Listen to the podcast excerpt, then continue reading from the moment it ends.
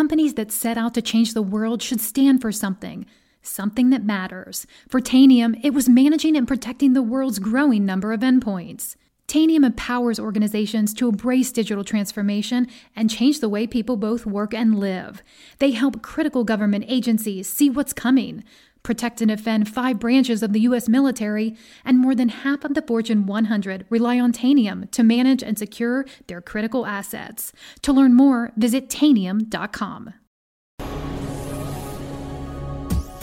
This is the X Zone Broadcast Network, broadcasting worldwide on broadcast affiliates and satellite program providers, including CNN Broadcast Network, Sirius Satellite Network, Star Media, Good News Radio Network, Angel Broadcast Network, Wiki Broadcast Network, and WPBN TV. For more information on the X Zone Broadcast Network, visit us at www.xzbn.net.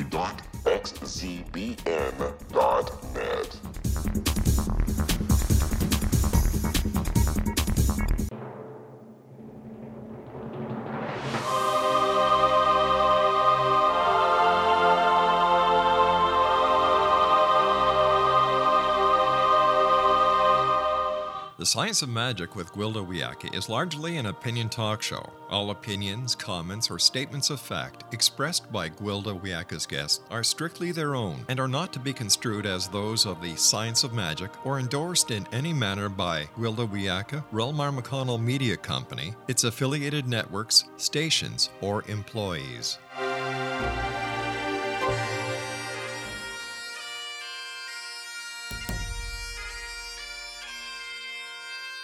Welcome to the Science of Magic with Gwilda Wiyaka, a program dedicated to uncovering the unified nature of reality and humanity's ever evolving place as truly galactic beings. For more information on the Science of Magic with Gwilda Wiyaka, visit us online at www.thescienceofmagic.net.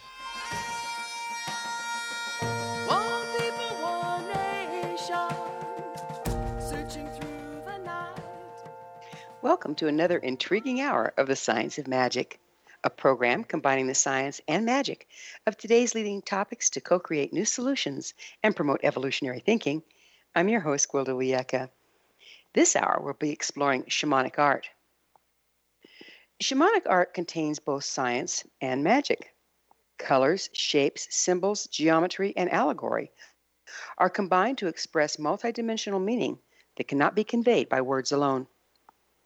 Art engages not only the mind, but our emotional and instinctual responses, accessing the subconscious and imparting ever deepening meaning.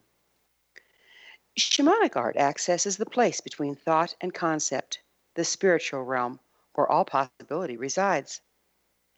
There are ancient forms of shamanic art, such as sand paintings, shields, pottery, beading, and weaving, that carry a frequency signature created by the combination of sacred geometry, color, and shamanic working or magic. These are ceremonial pieces that can be used as wards or power objects. Other forms of shamanic art are used for divination, such as runes and more recently tarot cards. Divinational art uses a combination of metaphor and synchronicity to bridge the gap between conceptual and unified reality. This combination, when properly decoded, enables the practitioner to read the trends moving at the quantum level in order to predict possible outcome. How does shamanic art work? What can it convey? Is there a modern day application for shamanic art? With us to delve into this exciting topic is Native American artist Robert Lee Taylor. Robert is of Blackfoot, Cherokee, Osage, and Black Dutch descent. His art reflects his spiritual journey. Being a self taught artist, Robert has been influenced by many inspiring souls. Together with Lynn Andrews, he created and illustrated the Sacred Vision Oracle cards. He can be found on www.askart.com. Robert, thanks so much for joining us on the Science of Magic. Thank you, Will. I'm glad to be here. What drew you to become an artist in the first place? Well, it, it's it was a strange road in the fact that I started out uh, uh, wanting to be a writer, and uh, when I was in the military, uh, I stationed up at, at Great Lakes uh, in Chicago, outside of Chicago, and at that time in the uh, late '60s, early '70s, uh, there was a lot of underground newspapers, and uh, you could submit uh, editorials, and I kept doing a lot of that, and they weren't using any of it, so I started thinking, well, okay, I'll, I'll just do a little illustrations. So I started putting little illustrations and cartoons along with my uh, editorials, and they never used anything I wrote, but they used a few of my drawings. And when, when I got out of the service, I decided that perhaps that's the venue I should go, and that's well, I, I delved into it from that point on. Wow. Uh, What what mediums do you use, Robert? Uh, acrylic mainly. Uh, no, I I don't mean the sign. Yeah, I just thought mediums. Hmm, not crystal ball, right? Oh, oh, yeah. so you work in acrylic. Oh, uh, yes, acrylic. I, I, I, I always liked oil, uh, but I gave up oils when my daughter was born in 1984 because I've always had the studio in the house, and the toxicity and and uh, uh, also just the, the length of time for a, an oil to dry. I, I went to acrylics and never really went back. But I always liked oils, and for all the oil painters out there, I I do miss it. Uh, there's something sensual about physically moving paint, which you do with uh, uh, oils, and the acrylics. Uh, they have such a fast dry time. You uh, don't have that relationship. So. Right, nuancing and all that sort of thing gets a little difficult with the acry- acrylics, doesn't it? Oh, it does, but I, I still paint in the same style. I, I still glaze and uh, a layer and layer of, of just glazes. Nice, nice. Who are the? Um, we have just a few minutes, seconds here. Who are the most um, influential people in your artwork? Well, the first one would be my uncle. His name was Wallace Hughes, who is a wildlife artist, and uh, he's the first one at the age of six actually put the art bug into me. Of a, he taught me to. I, I wanted him to teach me how to do an eagle's head, and uh, we were having uh, one of our family get-togethers. And Well, we'll have to uh, talk about your uncle on the other side of this commercial break. Robert and I I'm will sorry. return. Robert and I will return shortly, so don't go away. You're listening to The Science of Magic. Our current episodes are internationally broadcast and aired daily through the Zone Broadcast Network, xzbn.net. The Zone is based in Hamilton, Ontario, Canada. In service to our listeners, prior innovative episodes can always be accessed free of charge on our website, thescienceofmagic.net.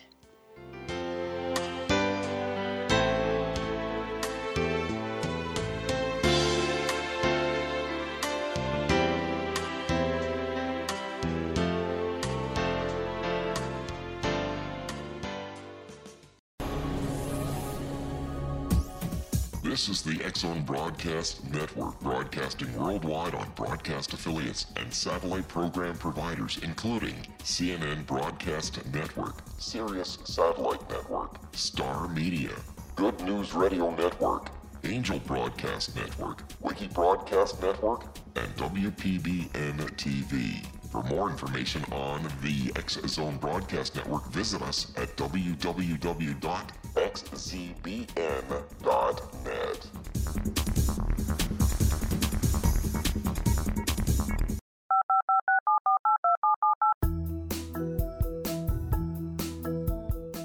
Did you know that when you're on the road with limited data or Wi Fi, you can still listen to the X Zone Radio Show with Rob McConnell, The Science of Magic with Gwilda Wiyaka, X 1, Dimension X, Space Patrol, and every minute of the X Zone Broadcast Network by calling 213 401 0080, courtesy of Audio Now. No smartphone, app, or internet needed. It saves your data plan and it's free if you have unlimited minutes.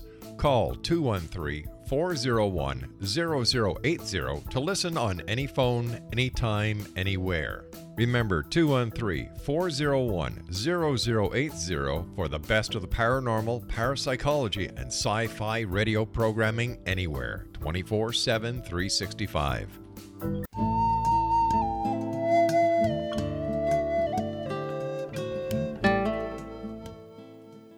Welcome back. This is the Science of Magic, dedicated to unification and evolution of consciousness. I'm your host, Gwilda Wiyaka. Our guest this hour is Native American artist and illustrator of the Sacred Vision Oracle cards, Robert Lee Taylor. He can be found on askart.com. Robert, I had to interrupt you for a break just as you were about to tell me about your uncle that put the art bug in you. Uh, yes, uh, his name is Wallace Hughes, and he's a, wi- a wildlife painter. But uh, at, at a family get together, uh, we'd stre- we always stretched uh, uh, uh, paper across cardboard tables to uh, for the watermelon and to take out the horse trough. And uh, we were sitting there, and I, I asked him to teach me to do an eagle's head, and he taught me to do a simple line eagle's head. And to this day, I still do that doodling. Uh, but th- that was when from I, it, it just the power that I noticed how people reacted to to the visual art, and uh, that's why I guess I was latent in that and trying to be a writer. But uh, my uncle did that, and then uh, after I got out of the service, decided I was going to go towards the uh, uh, visual arts. Uh, I went to a, two contemporary artists, one named John Biggers, another named Paul Pletka, and I saw their shows, one in Houston and one in Norman, Oklahoma, and uh, I changed everything I did, and I've never looked back since. Mm. It just shows how art can speak to somebody and, and open doors. what can you tell us about art and your spiritual journey? Well, uh, the, the first thing I, I use it to make, I think we all use it to make peace with the world because uh, I was taught, uh, the greatest teacher I ever had was my grandfather who, who raised me, and he had a third grade education, but he taught me that we're all one tribe. No matter, we're all different clans, but no matter how you look at it, we're one tribe. And from that, I just extrapolated out to decide that through art, it, it touched, it moved me. I noticed how it moved other people. But I tell people instead of actually saying I'm an artist, I, I, I build doors. And if I decorate that door just right, somebody will open it up. And where they go is the art, not what I put on that uh, flat object. What they act, where they go mentally is what art is, and that's what it does does to me as I'm working on it. It's like giving. Uh, every artist will say a piece of art is like giving birth. You you you, you have to go through all the, the the pains, and then till and at the time of birth you have to set it out there, and to see if it'll stand on its own. And that in itself gives you a journey of actually doing it, and then actually the accomplishment. And so, for spiritually, for me, it just takes me the same way that I hope my art will take somebody else. Mm, you have to go there first before you can lead someone else, huh? Well, but my journey will be different, and it will take me possibly to even a different location. Where the, the same image will take somebody else, mm-hmm. and that's why I say the art really takes place in the viewer's eyes. Art is always a collaboration; it doesn't Mm. exist without another person. Mm. What like can said, my grandfather taught me that we're all artists, and and and in tribal belief, and like I said, we're all one tribe, and and I think that uh, native art people re- respond to it because it's tribal and it uses the same tribal imagery that we all inwardly will will react to, and that that same that simple motif of symbols will take us. I'll, I'll, real quickly say the best way to put this was I was listening to a, a science program one day, and they talked about the new cave paintings they'd found. And the further back they went were the older, which is strange because it would be more dangerous at the time. But the oldest ones they found were nothing but geometric patterns. And what they Mm, mhm. basically said, close your eyes, rub your eyes, and squint real hard with your eyes closed, you'll see all these neon color geometric patterns dancing around inside your eyelids. And they call them entoptic forms. But no matter what ethnic group you are, where you are in the world, every human being will see that, that same symbology when they do that. And that's basically human DNA, and, and, in, my, in my opinion. And that's why symbolism with art, it just it just speaks and screams out for me to do it that way. And, and, and that's why I, I believe I tap into, and it comes through that way. And like I said, we're all we're all artists. I was taught that your body is your brush, the earth is your canvas, and your life is your painting. Mm. Boy, if we if we looked at it that way and realized that that painting is what we leave behind, we might be a little more cautious about our words and actions. Huh? Well, I, I, that, that, that's one of the things we hope, and that's why, like I said, my whole career has been spent trying to say we're one tribe, and and that we're all artists, and, and for people to remember, I mean, we we come into this world screaming. Uh, uh, once that doctor slaps us and our lungs fill and we start screaming, "Look at me! Here I am! Here I am!" We spend the rest of our life basically doing the same thing. Look at me! Look at me!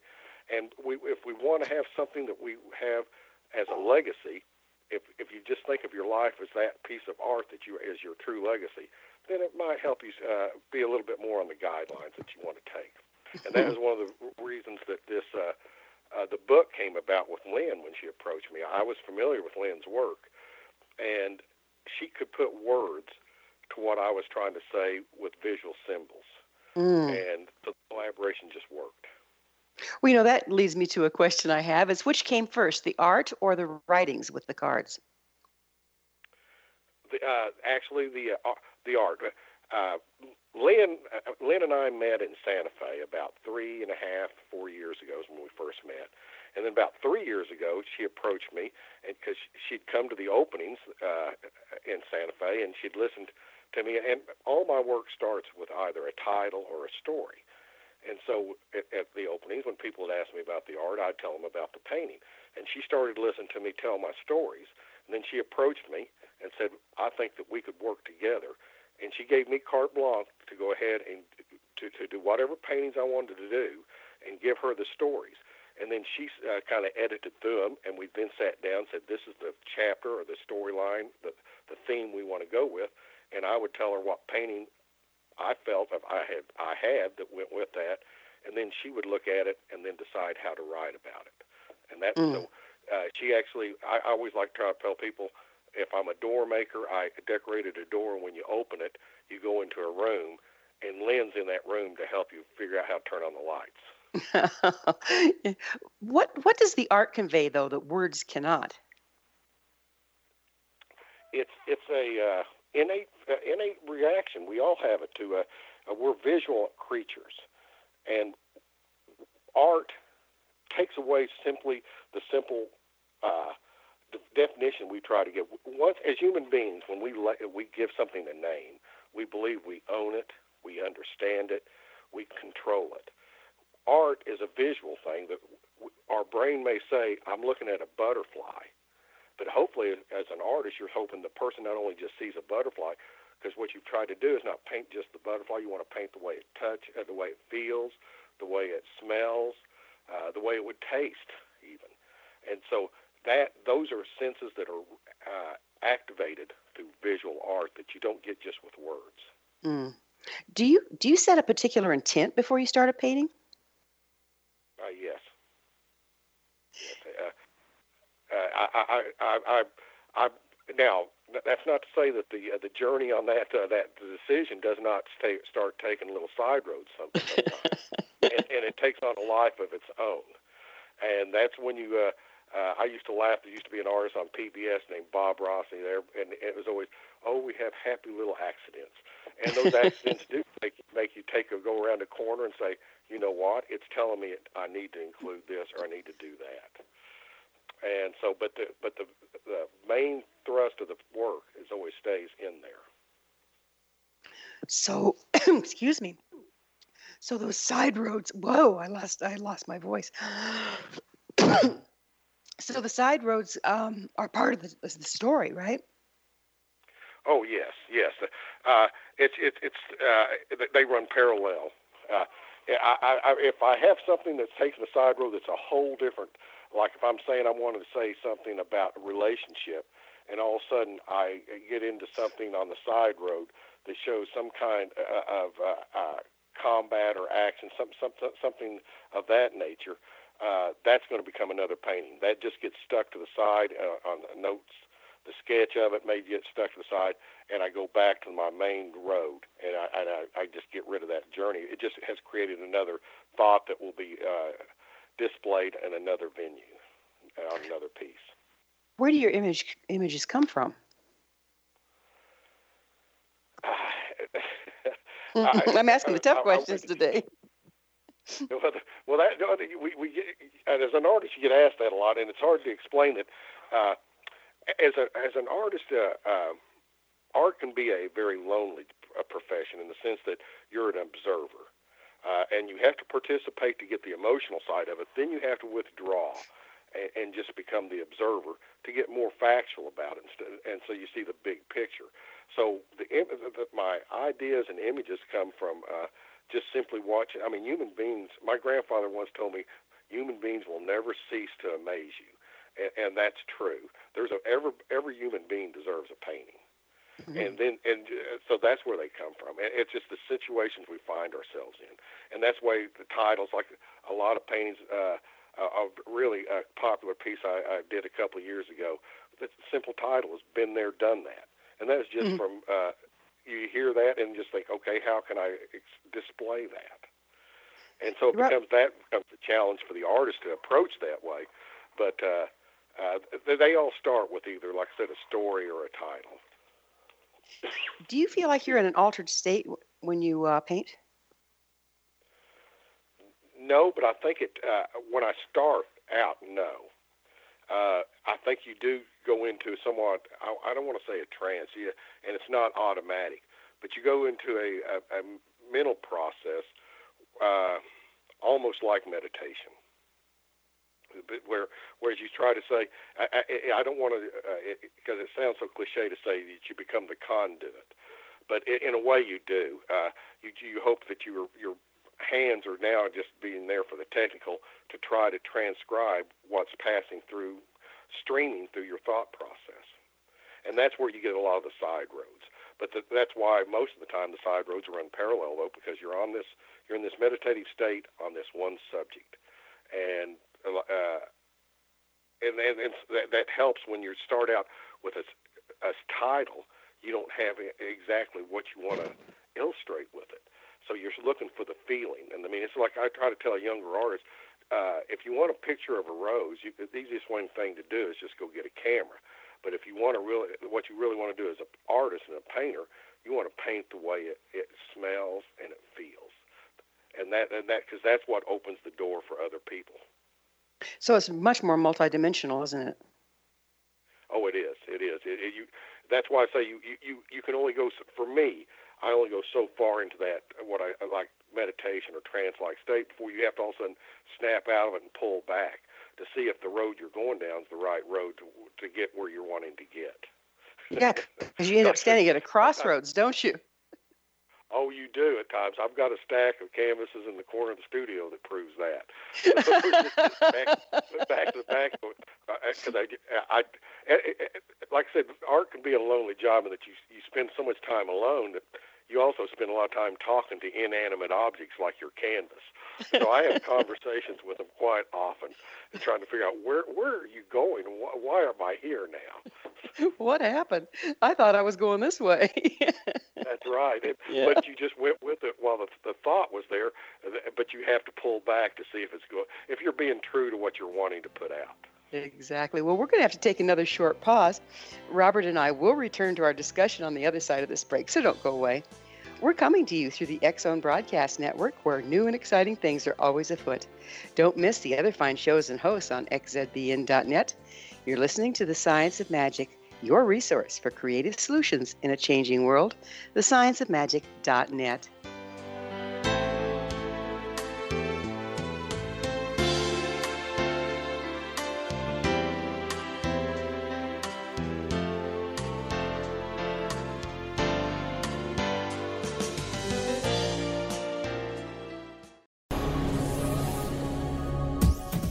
This is the X Zone Broadcast Network, broadcasting worldwide on broadcast affiliates and satellite program providers, including CNN Broadcast Network, Sirius Satellite Network, Star Media, Good News Radio Network, Angel Broadcast Network, Wiki Broadcast Network, and WPBN TV. For more information on the X Zone Broadcast Network, visit us at www.xzbn.net.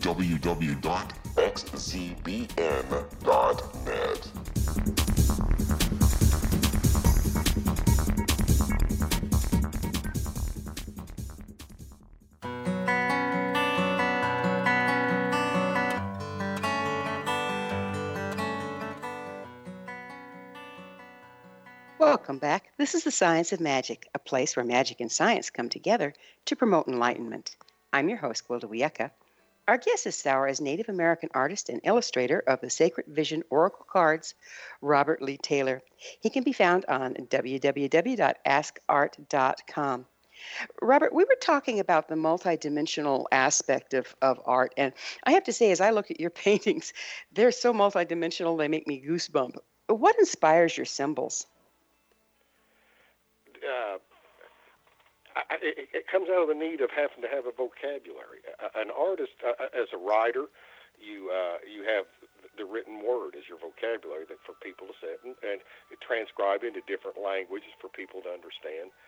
as a, a visual artist, as a painter, you have to you have to put out a body of work for people to see symbology, to start understanding that that's your language, uh, that uh, the uh, butterfly equates to this in, in, in your work, the uh, keys equate to this.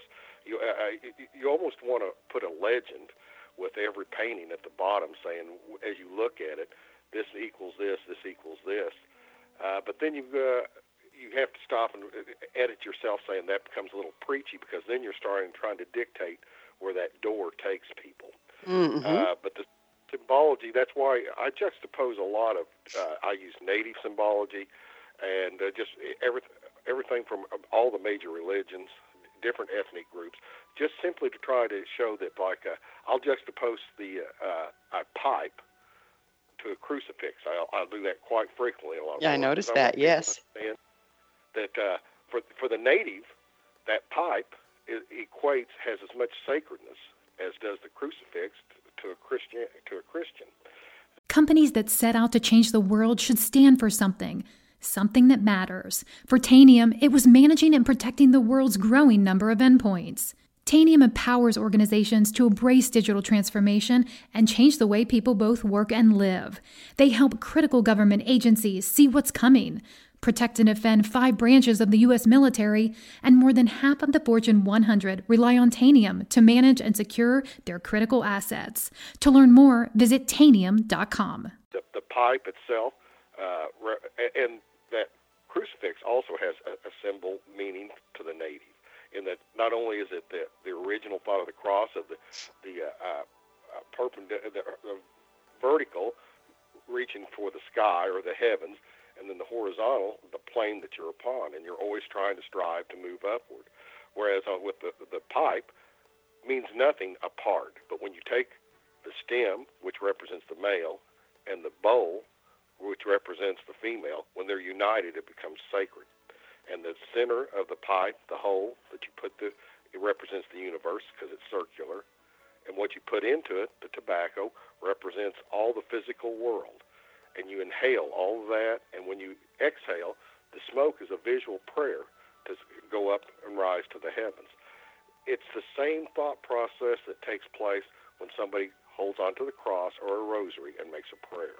Mm-hmm. And I find that when you juxtapose a lot of these symbols like that, it starts helping different cultures start understanding each other a little bit better. And finding It- that place of unity. enough- Oh yes, because it's Mhm. hard enough for people to understand their own uh, beliefs because belief system is built built on faith, and faith means there's no facts.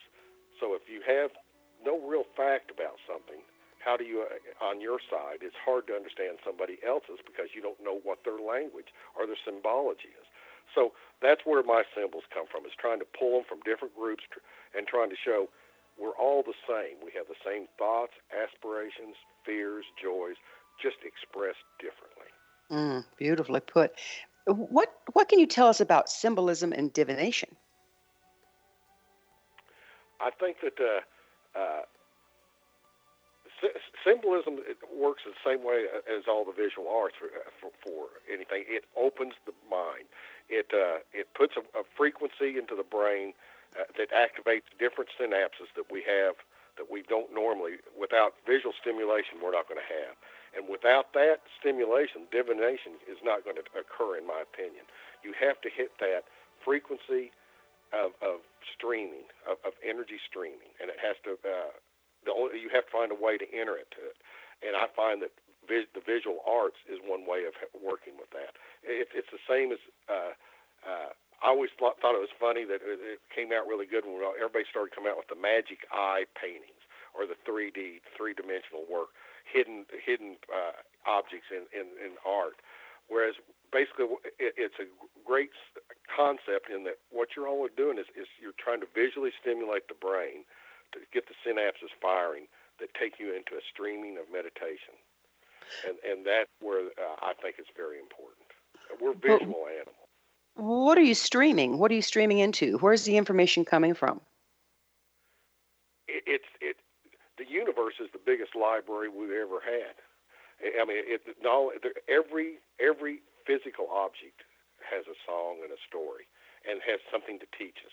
I mean, th- and this is why symbols and, and native art speaks to people because it's down to the grassroots, to down to that sim- simple idea that everything st- stimulates something in the thought process. And if you tap into this constant energy that's constantly going around, I, I, I remember that uh, uh, one of the best things that was ever taught to me also was that uh, the, the concept of being born every morning and you die every night, and that it, that energy you want it to carry over to the next morning, so you're born again. Well, that's idea, that concept of that energy is that streaming. It, it, it's something energy cannot be destroyed. It can be transformed, it can be moved, but it cannot be destroyed. So it's always there and al- it's always present.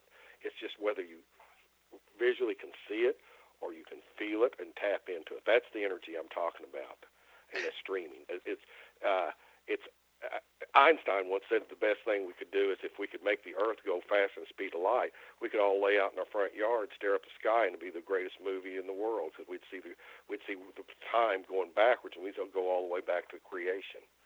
It's because the energy is there; it exists. So, do you set your intent by asking a question and then the energy that you are drawn to in the visual art is the answer? Is that how divination works? For me, it does. It, it, it, has to be that, that that idea or the concept that says, okay, this is this is the realm I want to be in. I want I want to be uh, uh, talking about uh, uh, unity or, or commitment. I'm working on a piece now, a commitment, and that's going to be basically whether that'll be the title or not, I don't know. But what I want it to be is about commitment. So then, as you sit down and you think that, and then you just open, start putting down a little bit of symbology, things that that may uh, uh, take you there. And the first one automatically would be the circle, the idea of, uh, of a wedding ring, of the no beginning, no end. And then you start concept, start thinking about that, and think that's a hard concept to put out there. Well, that's when you start going into that that meditative thought, and you just let your brain empty and fill in succession many times until and that's where that divination comes from is that at some point in time all of a sudden the right energy will pass through. And you go that's it. I've, I've tapped into it. I've captured it. So, on the other side of this, if someone's using the cards, how can how can they interpret uh, what they're getting? Using the cards would be the same as it, it's like word association uh, the bit like if uh, one of the exercises is to every morning you can uh, let's say you just if nothing else you get up in the morning and you draw one card and uh, I'm just going to grab over here where we, and, and you pick out a card. Well, I picked one that says creation, uh, which is the number. Uh, you sit there and you go, well, what's that got to do with me today? I've got to get up, get up, got to go to work. But it all of a sudden it makes you take you look at the image, and you know the story is about creation, and you can read the card and it talks about how we create our own energy, how we create the world that we live in. We have to take responsibility for that creation and we have to put it, set it in motion. That is what the, uh, the way it would work every day. It, it's a word association, but it's also image association.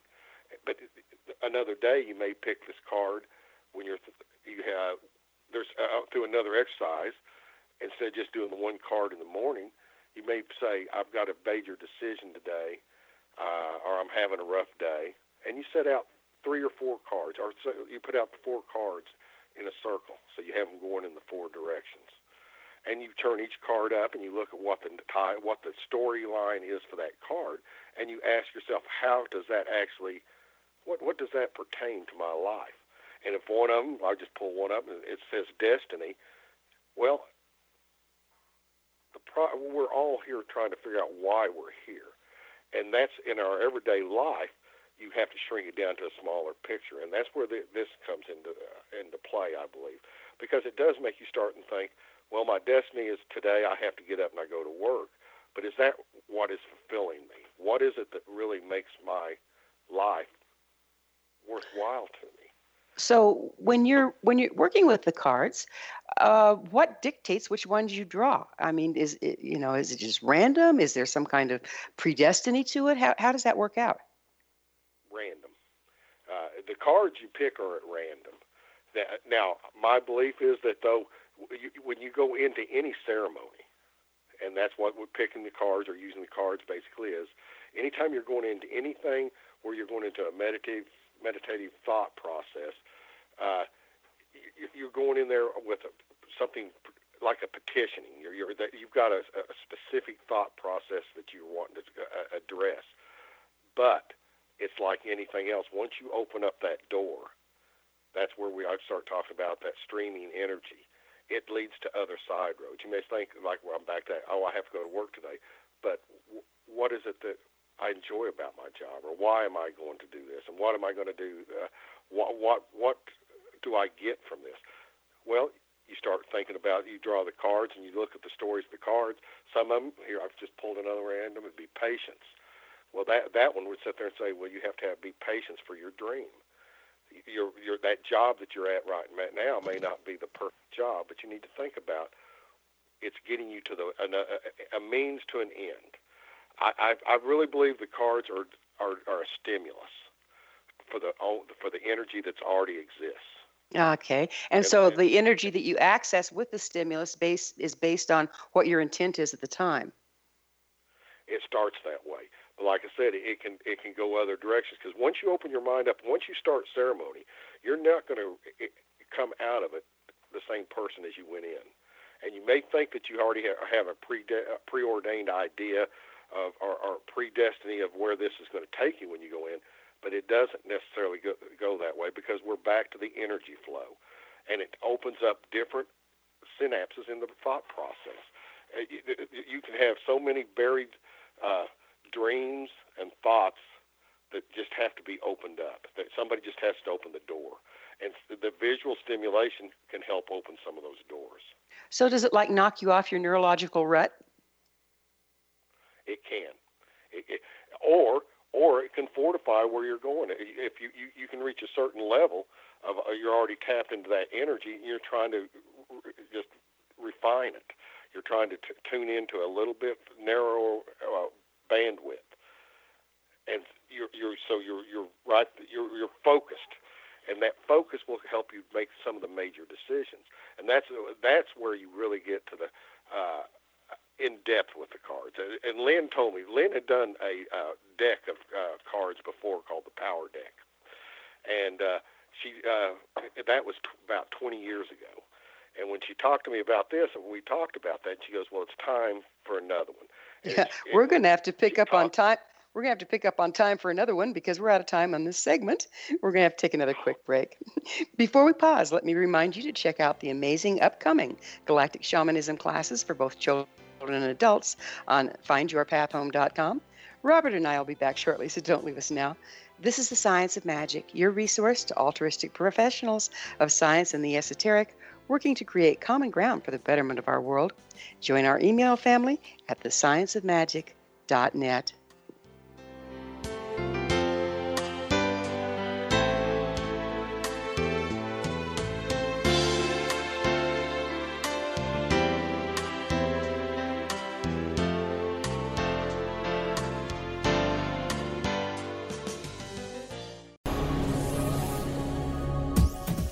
This is the X Zone Broadcast Network, broadcasting worldwide on broadcast affiliates and satellite program providers, including CNN Broadcast Network, Sirius Satellite Network, Star Media, Good News Radio Network, Angel Broadcast Network, Wiki Broadcast Network, and WPBN TV. For more information on the X Zone Broadcast Network, visit us at www.xzbn.net.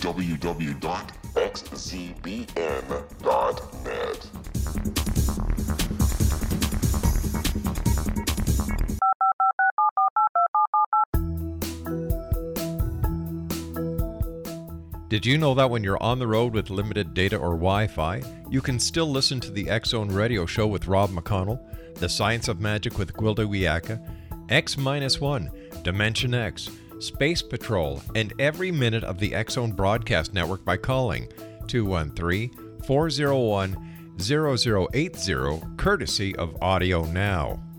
No smartphone, app, or internet needed.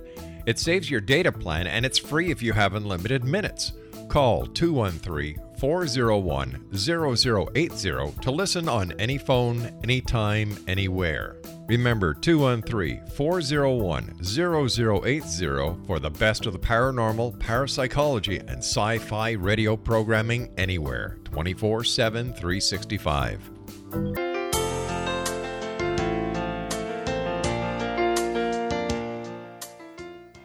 Welcome back. This is the Science of Magic, bringing together gifted people of service to the world. I'm your host, Gwilda Wiyaka. What's up in your world? I always love to hear from my listeners. Email me at info at thescienceofmagic.net and suggest a topic or a guest that's on your mind. You're probably not the only one that would enjoy it. Our guest this hour is Native American artist and illustrator of the Sacred Vision Oracle cards, Robert Lee Taylor. He can be found on askart.com. Robert, I want to talk about color. You'd be a good guy to talk about color too. Your your use of color is both unique and, and really impactful. How do you decide what color to use? Well, uh, I, the first is the mood you want to set. Uh, you, like I said, we're uh, we're visual creatures, and we're manipulated visually when we don't even know it. Uh, color is one manipulation. Uh, you choose. I choose color by whether I want the person to feel at ease with something very cool by using cool colors or underlined cool colors, or if you want it to be something uh, uh, to get a quick reaction, that knee-jerk reaction, hot colors. That that that, that stimulates the, the the brain to go at a faster pace. Uh, and so that's the way I pick the colors. Is, but you, and also to make sure that you kind of balance it out. Uh, that just comes from composition. That's the technical aspects of the art. But color is very important, especially in tribal art, because uh, colors are very representational, and we we subconsciously automatically go there. If you, uh, is a, good example. You, you see white, which you think of as a, a warm color, but you show the human brain when you see that white, you automatically go to thought of something cool because you think of snow, or or just almost nothingness like the white snow you used to see on TVs. Mm-hmm. Uh, but but you can also, I, when I first started out, one thing uh, I read there was an art, a, a shamanic artist out of Santa Fe, and he just disappeared. I, I, I I've got to I never got to meet him. The gallery that was representing him said he lived uh, uh, in the hills. He'd been a uh, he'd been in the priesthood and, and came out of it and just lived off, off up into the into the uh, forest outside uh, the woods outside of uh, Santa Fe. But he'd bring work in, and I looked at his work and I finally asked. Uh, they had a major show, and it's the only show of his work I've ever seen. And they, uh, I, I finally asked the director. I said, "Why? Why do these speak so?" So to everybody who comes in, I've been watching the facial expression. He goes, he Les Hawks was his name, and he underpainted every painting with red. Oh. And, and the human eye perceives red even when uh, even when it's got a, a coat of, of blue over it. What you, you visually you'll look at it and you'll see blue, but the mind still sees the heat of that red. Mm. Well, you know, color And- equals and- light, and, and light equals frequency, right? That's right. And uh, I, I did that for a long time myself, and then I discovered though that there's a problem there is that red will eventually surface. It, Mhm, will- it will work its way to the surface through the other colors. It will have its way. yes, it will. Yeah. You know, many of your paintings have a haunted, dark, distorted quality. Why? Why is that? Dark. uh, I- Yeah, I've been talking. People have talked to me about the darkness of it, some of them, but, but people forget that the normalcy in in the universe is darkness. It's those brief moments of, of light. That, that that's why we call it enlightenment. Uh, there's a famous quote I always like to use of, of, of a Blackfoot chief who said that life is but a firefly in the night. Mm. And and when you think of it that way, it's just those brief moments that give us that enlightenment. And dark, instead of being something to be feared from, should make us feel normal and and, and a, on a normal pace and something that's very. We should have a feeling of contentment in the dark, and then all of a sudden excitement when we have those brief moments of light. And so uh, I, I like using that that for the the painting, whatever the painting's about, and the figure or whatever I, the image I'm using in it, is that's that brief moment of emerging enlightenment. Mm. You know, speaking of eyes and enlightenment, I find the eyes of your subjects quite fascinating. Why are they often either closed or at half mast? Uh, the half mast are usually because they're getting ready to be closing them. Uh, we're back to that the idea of ceremony. I, I, the, the, uh, the, when we go into ceremony, the human body becomes the, the, the body itself is irrelevant. And what's taking place is between those ears and behind those eyes. That's where everything of importance is really transpiring, and that's uh, that's why I use distortion, uh, the the physical distortion of the body. Uh, sometimes you see it looks like the uh, dissipating parts of the heads are dissipating. It's a way of trying to show visual prayer, Mm. and the bodies being. Uh, uh, the hands being enlarged, I'll, I'll, I use that. A lot of artists have used that historically, in that uh, it's either to showcase what they're holding, what the hands are pointing to, or what's in those hands are very important to the symbology of the artwork of that painting. And also that uh, I got lucky many years ago to work with Jane Goodall for a little bit in discovering that uh, you know it's it's one of the things that we were taught uniquely that made us human beings was that we have that thumb, and that uh, but and and so whatever who we are is what we create. We're Mm. back to that your life is your is your painting and we create with our hands and the feet sometimes are distorted to being very large to try to tell remind us that maybe we were physically anchored to the earth but our thoughts should always be of the heavens You know, I, I love the way a lot of the hands and the feet, and, or even the faces, they're kind of gnar gnar and old and gnarled up. Um, what's the meaning behind that for you? that we're- we're back to that i had ancestor i had an ancestor who lived uh, south of uh, south and had an ancestor who lived north and somewhere at a point in time they met each other uh, somebody couldn't take the heat or somebody couldn't take the cold and, and but and, and they didn't speak the same language, but by looking at each other, they knew they, they knew what tribe they belonged to. They had a good idea of what their standing was in the tribe, what their major accomplishments, and it was all about the accoutrements that they wore. Everything that they with that the physical, visual look of the person was was uh, uh, was not important because who you are are your deeds, not by the way you look. And so the I, the, the physical aspect of human beings have never has never enamored me. I use the body to hang things onto and to attach things to that tell the story of who the person is. Mm. You know, much of your art is renderings of shamanic art, so it's art of art. so renderings of sham- like like your drums and talismans and headdresses and beadworks, feather fans and shields. Were these uh, of actual articles, or were these from your inner vision? Oh no, uh, a lot of them are historical, uh, I, especially uh, uh, a lot of the shields. I, I I went through a phase that I wanted to be very uh, accurate, except when it comes to some of the talismans attached. To I will not show that this desiccated hawk on hanging on a shield.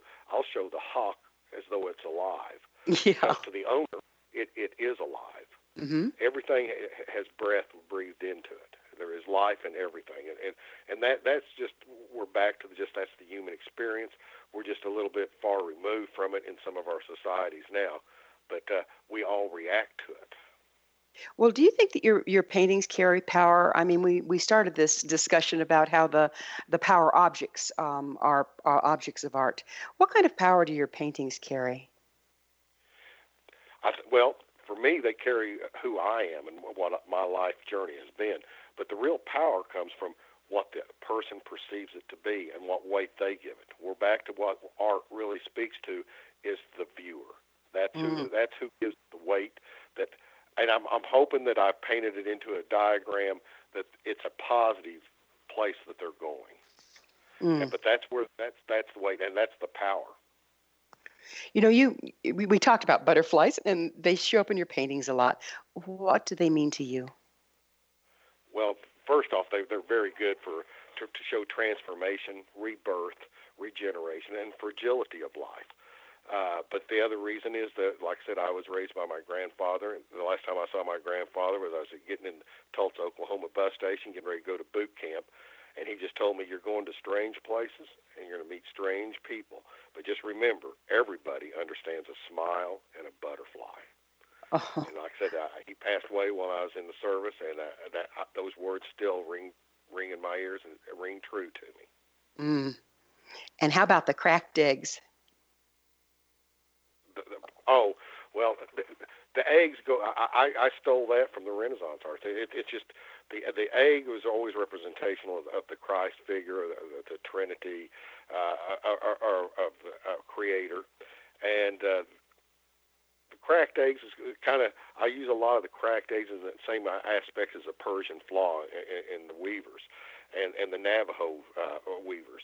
Uh, it, it, it's uh, ostentatious of us to think we can reach perfection. Only the Creator can. So uh, that that that that little crack is to show that there's it's there is a flaw, Mm-hmm. and and and, if those flaws that we forget that that's where some of the beauty comes from. People, for, we love to look at a crystal, looking at it in the light, but we forget that the reason we're seeing all those beautiful colors is there's flaws inside of that stone. Well, isn't the flaws the cracks in us that let spirit shine through? That's right. Robert, this has just been absolutely fascinating. I've got a few seconds left. If you have one thing you want your art to say, what would it be? I want people to feel like that uh, that they themselves have created it. Oh, That's Robert, I want them to feel because they are the artist. that's so beautiful. And thank you for your beautiful, beautiful cards and your wonderful art. Thank you Time- very much. Mm, time flies and we're out of it. Uh, it's been wonderful having you on the show. Our guest this hour has been Native American artist and illustrator of the Sacred Vision Oracle cards, Robert Lee Taylor. He can be found on www.askart.com. This has been The Science of Magic. Join our email family to be the first to receive our topic driven episode collections at thescienceofmagic.net. Until next time, dear ones, may you be blessed with knowledge, comfort with love as you follow your vision.